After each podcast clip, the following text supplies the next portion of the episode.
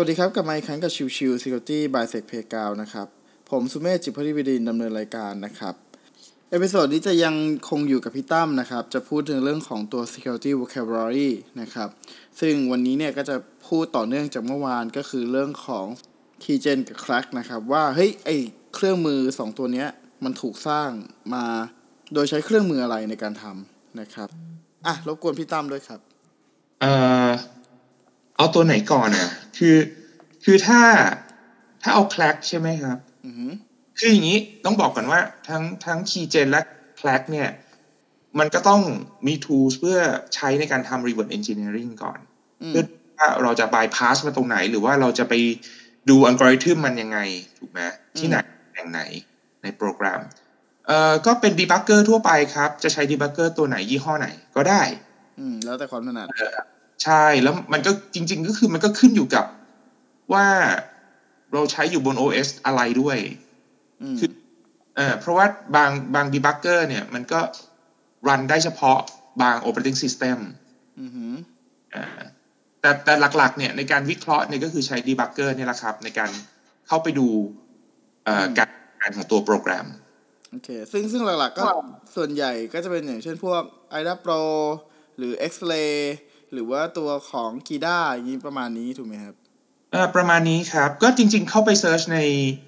ใน Google อะ มีเยอะแยะเต็มไปหมดเลย อืมอ่าถ้าเป็นสมัยก่อนนานเมื่อนานมาแล้วเนี่ย ก็จะเป็น Only Debugger เนาะแล้วก็มาอื Only DBG มี Debugger มี X64 DBG ใช่ไหมอืมีมมี Gida มีเอ่อ IDA Pro เนาะมีอืม เลยนะครับ ไปดูก็ได้มีเต็มไปหมดคือจริง ๆ มันไม่ได้มีแค่นี้มันมีมากกว่านี้ ใช่ใช่มันมีเยอะนะครับอ่าโอเคทีนี้ทีนี้มันก็มี tool สิก็คือ ก็คือว่าจริง ๆ แล้วเนี่ยเวลาเวลาเราคล a กโปรแกรมนะครับ จะสังเกตได้ว่าบางบางครั้งเนี่ย ตัวคล a กเนี่ยเขาก็จะให้ดาวน์โหลด exe เนาะมาแปะทับของเดิมใช่ไหมอืมอ่าคือคือบางในในตัว debugger อะครับ บางครั้งเนี่ยพอเรา edit ข้อมูลบางอย่างลงไปแล้วเนี่ยเราสามารถเซฟได้ แล้วก็ใช้ตัว debugger นั่นแหละเซฟออกมาเป็น exe ตัวใหม่ อืม อืม แล้วก็ให้เอา EE ตัวนี้ไปทับ หรือบางครั้งเนี่ยตัว crack มันก็จะมีในลักษณะที่ว่ามีโปรแกรมมาให้ แล้วก็เฮ้ย double click ตรงนี้นะ แล้วก็จะจบเรียบร้อยเขาเขาเรียกกันว่า loader อืมก็ loader มันก็จะมีโปรแกรมในการ create loader ขึ้นมาตางหาก โดยที่เราไม่ต้องไปยุ่งกับตัว exe ที่เป็น original อืม อ่า ส่วน ส่วน keygen โดยปกติแล้วผมไม่รู้ว่าสมัยนี้เขามี tools หรือเปล่านะ ในการสร้าง keygen คือคืออาจจะมีก็ได้แต่ผมไม่รู้แต่ว่าสมัยผมหรือผมนี่แหละ ตอนเนี้ยที่ทำก็คือ เราแงะอังกฤษทึมออกมา reverse algorithm ออกมาแล้วก็เขียนสดอืมเป็นอะไรก็ได้ จะเขียนเป็น Python ก็ได้นั่นก็ได้ C ก็ได้อะไรก็แล้วมีแต่ก็ได้เวอร์อ่าแล้วแต่ความถนัด อืมอืมโอเค ก็อะโอเค น่าจะประมาณนี้นะครับสำหรับในเรื่องของตัว security tools นะครับ ซึ่งก็อย่างที่เห็นนะครับ สุดท้ายมันก็จะเป็นเรื่องของการทำ reward นั่นแหละ แต่ว่าการ reward เนี่ยคือมันสามารถทำไปในลักษณะต่างๆ ได้ ไม่ว่าจะเป็นเรื่องของการทำ malware analysis นะครับ หรือการทำเรื่องของการหาพวก ransomware key หรืออะไรเงี้ยก็เป็นไปได้เหมือนกัน แต่ว่าอันนี้ก็จะมองอีกมุมหนึ่งในเรื่องของการนำมาใช้ในเรื่องของตัว Keygen หรือว่าตัว Crack ซึ่งมันก็มีความเป็นไปได้ที่จะทำนะครับ แต่ว่าอย่างที่เคยย้ำเตือนกันหลาย ๆ ครั้งว่าเราไม่ได้แนะนำว่าเฮ้ยคุณจะควรจะทำหรืออะไรเงี้ยนะครับ เราแค่เอาความรู้มาให้ได้ฟังกันเฉยๆว่า อันเนี้ย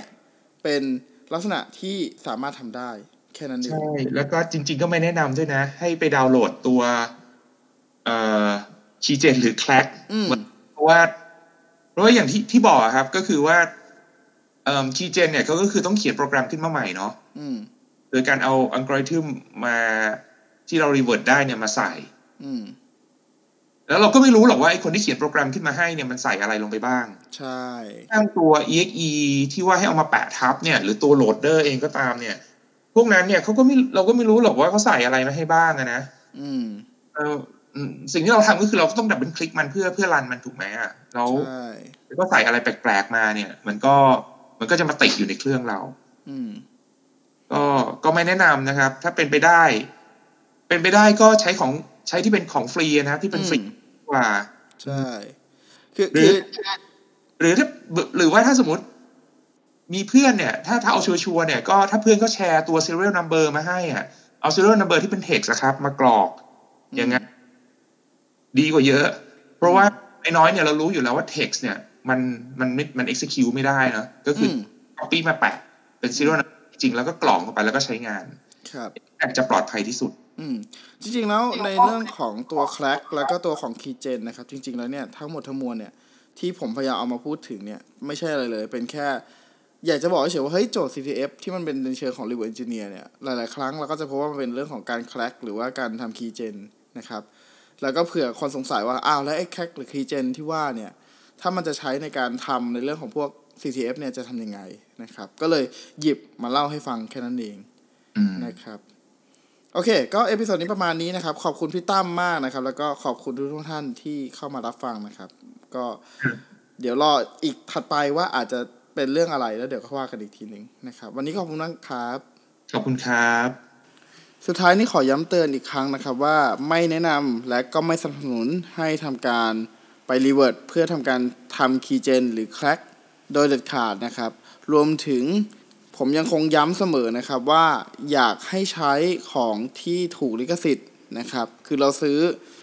ตัวของแอปพลิเคชันมาใช้งานเถอะ เพราะว่าตัวของ developer ทั้งหลายที่สร้างแอปพลิเคชันขึ้นมาเนี่ยเขาเหนื่อยกว่าจะสร้างตัวของแอปพลิเคชันขึ้นมาได้สักตัวหนึ่งนะครับ ดังนั้นเนี่ย